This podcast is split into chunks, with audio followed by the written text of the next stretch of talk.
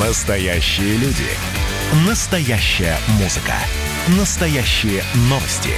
Радио «Комсомольская правда». Радио про настоящее.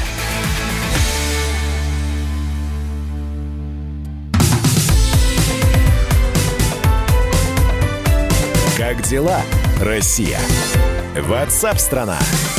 Итак, друзья, программа WhatsApp страна. Чем живет Россия, как живет страна в прямом эфире на радио «Комсомольская правда». Меня зовут Михаил Антонов. Спасибо, что слушаете и присоединяйтесь к беседе, потому что ваши комментарии, ваши голосовые текстовые сообщения мы принимаем, ждем и радуемся им. Мы ждем ваших голосовых сообщений. Записывайте в WhatsApp и других мессенджерах мнения, вопросы, наблюдения. Всем вашим аудиопосланиям найдется место в нашем эфире. Телефон 8 967 200 ровно 9702.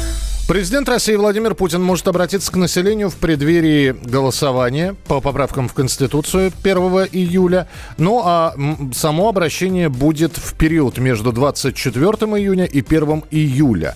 По данным некоторых средств массовой информации, в Кремле прорабатывают сценарий, по которому глава государства может обратиться к населению уже после голосования. Что будет и сообщается, кстати, что Владимир Путин, собственно говоря, разъяснит поправки. Правда, их около 50. И, видимо, это будут какие-то избранные статьи э, в Конституции. В любом случае, сейчас узнаем, какие есть подробности у нашего специального корреспондента «Комсомольской правды» Дмитрия Смирнова. Дорогая редакция.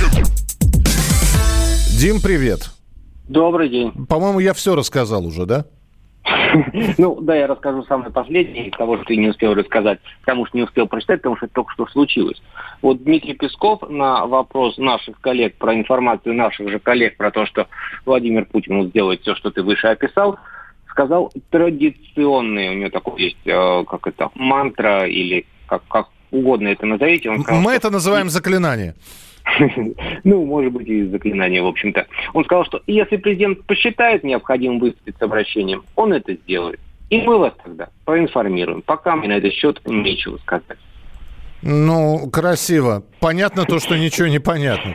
Ну, то есть, э, если Путин захочет выступить, он как бы выступит, а раньше, в общем, Путина вы не бегите здесь перед этим провозом. Ну, тут можно порассуждать, конечно, о том, что э, имеет ли вообще смысл выступать президентом там, действительно поправок там, за 50, и что он, как вот будет он все объяснять. Вот он, ну, вчера сегодня пытались с коллегами как-то это дело себе представить, вот выходит Путин. Собственно говоря, это делает каждый раз. Он практически в каждом своем там, выступлении или на каждом мероприятии он а, отвечает либо на вопросы, либо где-то в тексте у него это бывает. Ну вот, например, во время интервью недавно он рассказал про ту самую поправку про э, индексацию пенсий. Там как бы суть простая в том смысле, что индексация пенсий сейчас проводится каждый год, но это проводится, э, не сказал, произволом, доброй волей правительства, хотя правительство, в общем-то, у нас достаточно народом в известном смысле. Вот. А вдруг потом придут к власти какие-то нехорошие люди и не захотят индексировать пенсии. А вот в Конституцию мы это сейчас запишем, и это будет уже обязательно. Каждый год пенсии будут индексироваться автоматически практически. Вот это так вот Путин это все вот на пальцах буквально разъяснять. Я не знаю, что-то надо еще людям разъяснять, честно говоря. Ну, возможно, можно посмотреть с другой стороны, что если есть такие новости, значит, они отвечают на какой-то запрос в обществе, да? Mm-hmm. То есть людям надо что-то объяснить. А раз надо, ну, значит, наверное, президент откликнется действительно и объяснит. Понятно, Дим. Ну тогда будем наблюдать. Спасибо большое, что был у нас в прямом эфире. Дмитрий Смирнов, специальный корреспондент «Комсомольской правды». Вот здесь пишут, как около 50, э, когда там 81 э, поправка. Нет, это вы номера статей не путайте. Э, просто ключевые изменения там там же не с первой статьи все начинается. 67-я, 67-я часть первая, 68-я, 69-я статья. Ну и так далее. И вплоть до 133-й. Вот, но не подряд. И вот, например, э, в 125-ю статью предлагается внести поправки, в 126-ю, в 127-ю нет, а в 128-ю да. Ну, в общем, все это можно изучить на сайте Конституция 2020 РФ. Основные поправки, в которые предлагаются внести изменения. Спасибо, что присылаете свои сообщения. Продолжаем. Как дела, Россия? Ватсап-страна! В России рекордно подорожал бензин. Пока только на бирже. За тонну 95-го на Санкт-Петербургской международной товарно-сырьевой бирже дают 56 700 рублей. Прошлый рекорд был также установлен, и, кстати, тоже в кризисные времена в 2018 году. Спрос на 95-й бензин, вместе с ним и цены на бирже безостановочно растут с апреля, и появились слухи о том, ну, раз на бирже растет, то значит и в рознице мы скоро увидим, как автозаправки медленно, но верно будут цены повышать.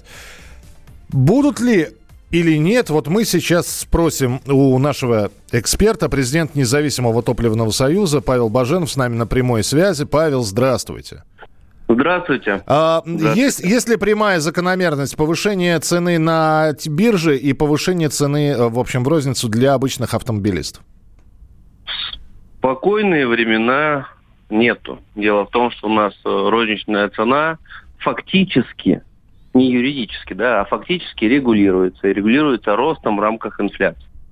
Вот. Но, как вы помните, 2018 год, э, когда оптовая цена сравнялась с розничной, uh-huh. а местами ее перешагнула. Ну, то есть покупать стало э, оптом стало дороже, чем продавать в розницу. И, естественно, произошел резкий скачок розничных цен. Сейчас мы видим повторение сценария э, стремительного роста оптовой цены и э, возможность э, роста сверхинфляции, а ее отлетать нельзя. И, Хотя, а... конечно, наши регуляторы будут делать все для того, чтобы это не допустить. Но как бы экономика все-таки остается экономикой. И все это на фоне заявления одного из министров о том, что вообще хорошо бы на газ переходить. И более того, государству поможет некоторым э, автовладельцам, которые поставят себе ГБО и с бензина на, на газ будут плавно э, переоснащать свои машины. Ну, переход на газ, да, это, это хорошо. Но я бы э, говорил скорее не о необходимости, не, не о поддержке этого перехода финансовой, да, а у нас, э, по себе знаю, очень сложные э, требования к регистрации этого оборудования. И вот здесь как бы э, львиная доля проблем из-за этого это не массовая история. Вот здесь, мне кажется, надо больше думать. Но как бы мне кажется, что я бы не связывал эти факторы, там вот рест, рост оптовых цен и там э, заявление о газе. То есть на, на, на, прямо они друг с другом не связаны. Хорошо, Это, Павел, еще один вопрос. Мы э, видели, что на, есть такие люди, которые начинают спекулировать на этой разнице цен. И у правительства, у антимонопольной службы есть рычаги для того, чтобы ну, заморозить цены, как это принято говорить? Ну, у правительства есть рычаги, чтобы снизить цены. То есть, на самом деле, надо понимать, что как раз правительство виновник этого роста. Абсолютный и стопроцентные.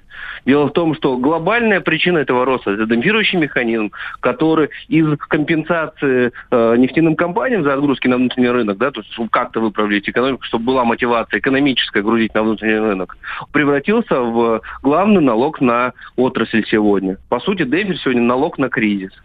Вот. А дальше для того, чтобы э, как-то дать э, переработки, он убил перераб... экономику переработки полностью, вот, и для того, чтобы дать как-то переработке возможность заработать, решили распределить маржу между розницей и переработкой. И, и предприняли меры для повышения роста э, оптовой цены. Это и запрет импорта, и э, в половину снижения объемов реализации на бирже.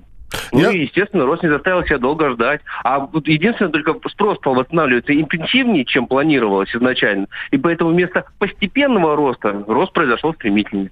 Ясно. Ну, в общем, ближайшие недели или месяцы покажут, что будет происходить э, с ценами на розницу, с биржевыми понятно. Павел, спасибо большое. Если что, будем обращаться к вам за комментарием. Президент Независимого топливного союза Павел Баженов в прямом эфире на радио «Комсомольская правда».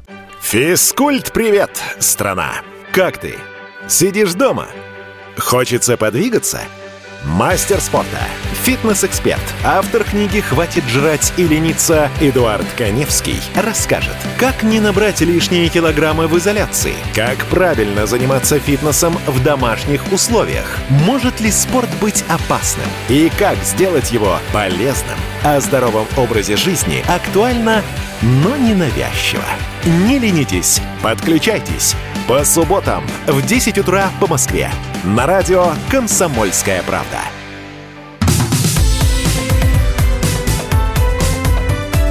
Как дела, Россия? Ватсап-страна! Итак, друзья, мы продолжаем прямой эфир. Радио «Комсомольская правда». И давайте поговорим о том, какие вещи есть старые и сколько они стоят. В Петербурге на аукционе распродавали редкие книги. Это к вопросу о том, что у людей кончились деньги. Нет, у настоящих коллекционеров деньги есть, и, судя по результатам мероприятия, не все жители столицы Северной одинаково бедствовали во время пандемии.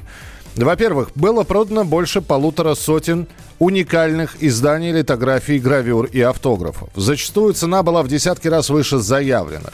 В общем, аукцион проходил онлайн, и все равно умудрились даже подраться за редкие издания Пушкина и Оскара Уальда. Но главной сенсацией стала продажа автографа Федора Михайловича Достоевского за пять с половиной миллионов рублей. Все подробности через пару секунд.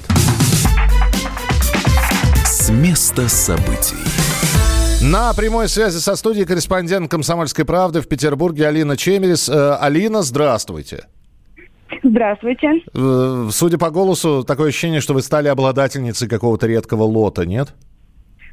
Я, к сожалению, нет, не стала обладательницей никакого лота, но искренне рада за тех, кто все-таки нашел возможность приобрести что-то в свою коллекцию. Ну, я не знаю, насколько это приобщение к культуре, потому что коллекционирование таких э, книг, оно с культурой иногда мало связано, это действительно такое капиталовложение. Скажите, пожалуйста, а м- помимо автографа Достоевского, я понимаю, что он рекорд установил, что еще продавалось и по каким ценам? А, ну, продавалось, конечно же, собрание сочинений Пушкина. Это там несколько разных книг. Был «Медный всадник», «Капитанская дочка». Ну, «Медный всадник» ушел с молотка, если я не ошибаюсь, за 70 тысяч вместо заявленных 20. А «Капитанская дочка», там было заявлено около 28 тысяч стартовая цена, продали более чем за 30 тысяч то есть все равно цена была выше той, которая изначально была установлена. Это все в а, рублях а, мы говорим, ну так, чтобы понимание Да, было. конечно, в рублях, конечно, конечно, все, все у нас в рублях. А, также вот «Медный всадник», которого продали, там были иллюстрации самого Бенуа, поэтому, в принципе, достаточно тоже такое ценное издание. А, был популярным тоже книжка «Афоризмы» в тканевом переплете.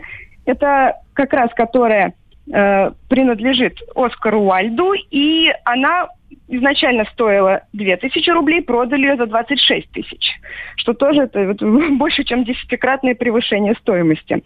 Еще один из самых, одним из самых дорогих лотов стал э, литературно-художественный журнал «Перезвоны», который отправился к новому владельцу, заплатившему за него 180 тысяч рублей. Также популярностью пользовались сказания о земле русской. Оно было продано за 120 тысяч рублей. И Удивительно, но издание «Талмуд и евреи» ушло за 125 тысяч рублей, став тоже одним из самых дорогих лотов, которые вот были распроданы. У меня вопрос, так как это все происходило онлайн, э, можно ли было посмотреть на лица этих людей, которые покупали э, подобные издания? К сожалению, нет. Э, кто их купил, все эти издания, неизвестно. Известно, что лишь они ушли в частные коллекции, потому что, как нам сообщили организаторы аукциона, если э, вот эти экспонаты приобретают музеи, то это сразу известно, какой музей и в какую коллекцию купил. Соответственно, это все просто счастливые частные коллекционеры, которые себе вот приобрели такие книги. Э, Алина, а что-нибудь с нашими зарплатами? Там можно было приобрести?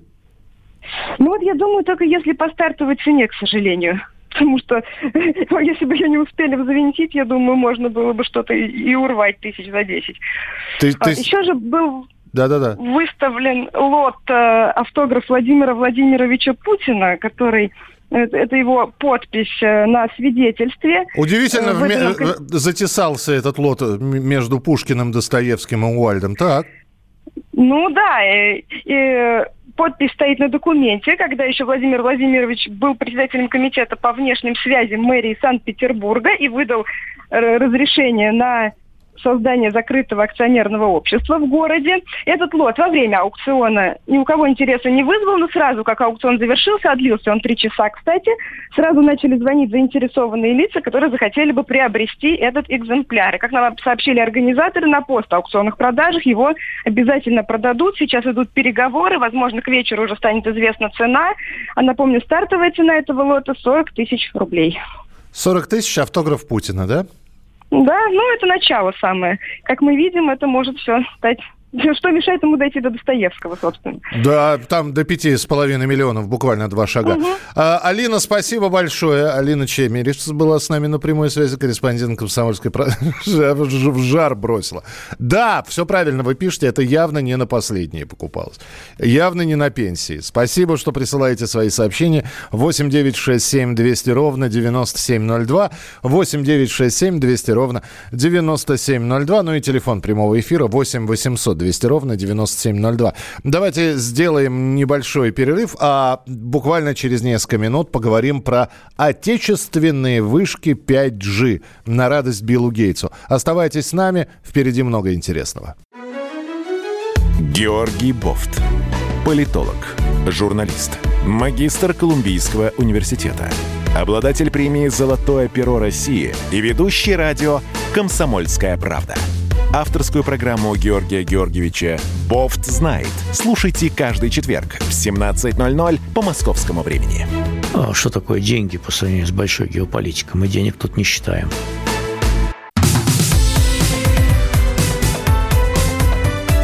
Как дела, Россия?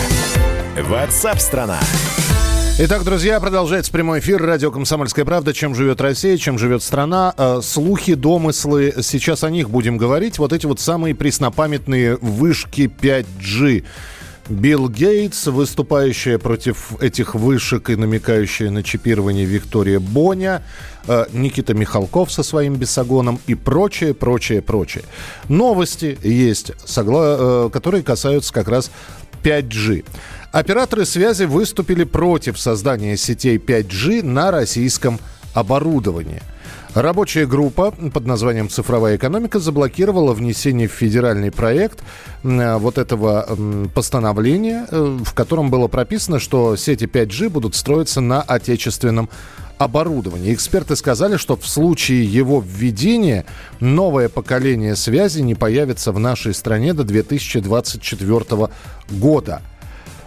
То есть вышкам 5G и сетям 5G быть, но не нашим, а импортным. Сейчас попробуем всю эту логику понять. Попросим на пальцах все объяснить генерального директора информационно-аналитического агентства «Телеком Дейли» Денис Кускова. Денис, здравствуйте. Здравствуйте. Не совсем понятно, э, почему мы не можем строить это на отечественном оборудовании, какие минусы в этом? Э, давайте начнем э, с главного. Э, при всем уважении значит, к Михалкову, Боне, наверное, правда, с меньшим уважением. Люди, которые, очевидно, не разбираются в физике, как минимум, не разбираются в телекоммуникации, и говорить о том, что вышки пятого поколения – это зло, это какие-то плохие моменты, это, наверное, самая главная неправильность, которая есть. А, то, что люди не знают э, о том, что может быть в реальности, плохая информированность операторов, это вот то, что нужно исправлять. А, то, что касается вакцинации, говорить не буду, не мой вопрос. Uh-huh. Что касается, значит, э, высших пятого поколения российского оборудования, здесь все просто и понятно. А, у нас ничего нет. Вот мы такая страна, да, у нас есть нефть, газ, э, и больше ничего нету. Ну, космос еще немножко есть. Значит, э, у нас нет ноутбуков, смартфонов, у нас нет базовых станций своих. Поэтому мы э, не можем построить сети пятого поколения. Э, мы сейчас с помощью нашего государства, в кавычках, уже отстаем в развитии пятого поколения, хотя в четвертом поколении мы были вровень с остальными странами мира.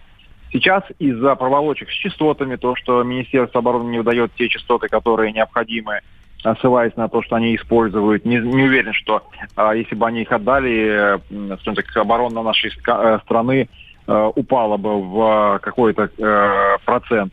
Это раз. Во-вторых, э, не определяется государство, будет ли это один технологический оператор, которому будет принадлежать вышки, либо у каждого из операторов будет свои, как это сейчас присутствует. А где провал, ну, извините, да. пожалуйста, Денис, а где провал организовался? Вы говорите, 4G, когда начиналось, мы были вровень. 5G, у, на, у нас ничего нет. И, и вот провал, он в каком моменте произошел? Смотрите, э, чтобы было понятно, у нас э, базовой станции как не было, GSM, 3G, 4G и сейчас 5G, так и нет.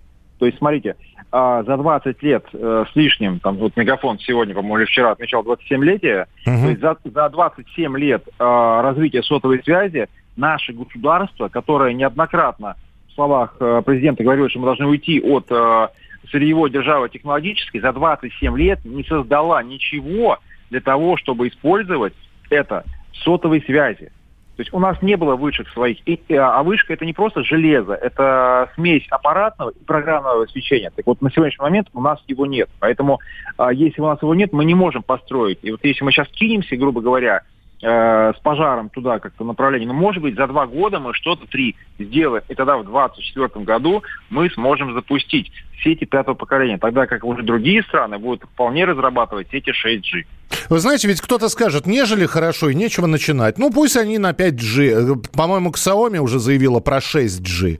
Вот. Э, а мы с четвертой пока будем ковыряться. Ну и ничего страшного, скажут некоторые. А, здесь проблема, наверное, в, в несколько ином. А, сети LTE, которые сейчас э, четвертого поколения, они достаточно для текущего этапа развития. И даже при если бы мы сейчас запустили пятое поколение в этом году или в следующем году, еще 2-3 года основной трафик находился в сетях LTE, по той причине, что там э, больше всего оборудования. Надо понимать, что смартфоны, которые будут работать в 5G, это другие смартфоны, людям нужно будет их купить, то есть э, свои старые-то выбросить. Uh-huh. Э, не все э, там 140 миллионов человек, проживающих в России, смогут это сделать единомоментно, э, особенно учитывая, что сейчас денег у людей-то не так много. Вопрос в том, что если государство э, хочет э, в реальности, а не на словах, быть не только сырьевой державой, но и технологической, ориентироваться на американцев, как бы нам не было это больно слышать в текущих политических, экономических условиях, на китайцев, которые создали у себя столько компаний, которые Э, скажем так, та же Huawei, наверное, объединяет одна, объединяет весь телеком рынок России. То есть это надо понимать, на каком э, ничтожно малом уровне мы находимся, к сожалению. Поэтому здесь э, без э, реальной поддержки государства, без э, внимания к этому аспекту инвестирования огром, огр, огромных, на самом деле, денег, может быть, в государственно-частном партнерстве, э, нам из этой ямы не выбраться. Понимаю, да, Денис, спасибо большое, что прокомментировали все это. Генеральный директор информационно-аналитического агентства «Телеком Дейли» Денис Кусков. Ну, вот Денис сказал, что все зависит от государства. Да, а государство... И вот о какой бы новости мы ни говорили, а особенно когда мы говорим про мировые достижения, Илон Маск запустил ракету, он надо обязательно вот космическую промышленность также поднимать и прочее. 5G, пока меж... еще споры ведутся, но, тем не менее, технологии не стоят на месте. Ну, наверняка эти 5G будут все-таки внедряться по всему миру. Когда-нибудь дойдет это и до нас. Вот. Другой вопрос, что мы будем в конце паровоза, в серединке э, состава или в, головных, э, в, в головном вагоне. То, тоже вопрос такой. Э, ведь сейчас, если правительство скажет, давайте мы будем, значит, развивать, там, товарищи из Сколково, вы чем там вообще занимаетесь? Давайте тоже по 5G работать. Разработки отечественные и так далее. Потому что вот эта вот фраза импортозамещения, она же никуда не, не девалась. Мы, опять же, какую бы тему ни взяли, все время говорим мы импортозамещение. Продукты, сельское хозяйство, тяжелая и легкая промышленность, импортозамещение. Давайте что-нибудь придумайте наше с 5G. Но я представляю, какое количество людей разбирающихся, не разбирающихся, будет выступать за и против. Потому что согласия в этом вопросе до сих пор нет, чтобы специалисты на эту тему не говорили. В любом случае, в общем, 5G на российском оборудовании а, операторы связи выступили против создания, а на самом деле первопричина одна. У нас просто нечего производить. У нас нет нашего оборудования. Так что 5G будет и будет, скорее всего, не нашего изготовления. 8 9 6 7 200 ровно 9702. Это ваше сообщение на Viber и на WhatsApp. 8 9 6 7 200 ровно 9702. Впереди вас ждет полезная информация. Ну а в начале следующего часа мы обязательно продолжим разговор в программе WhatsApp. Страна, далеко не уходите. Присылайте свои сообщения, мы их внимательно почитаем. Видишь, там на горе возвышается крест.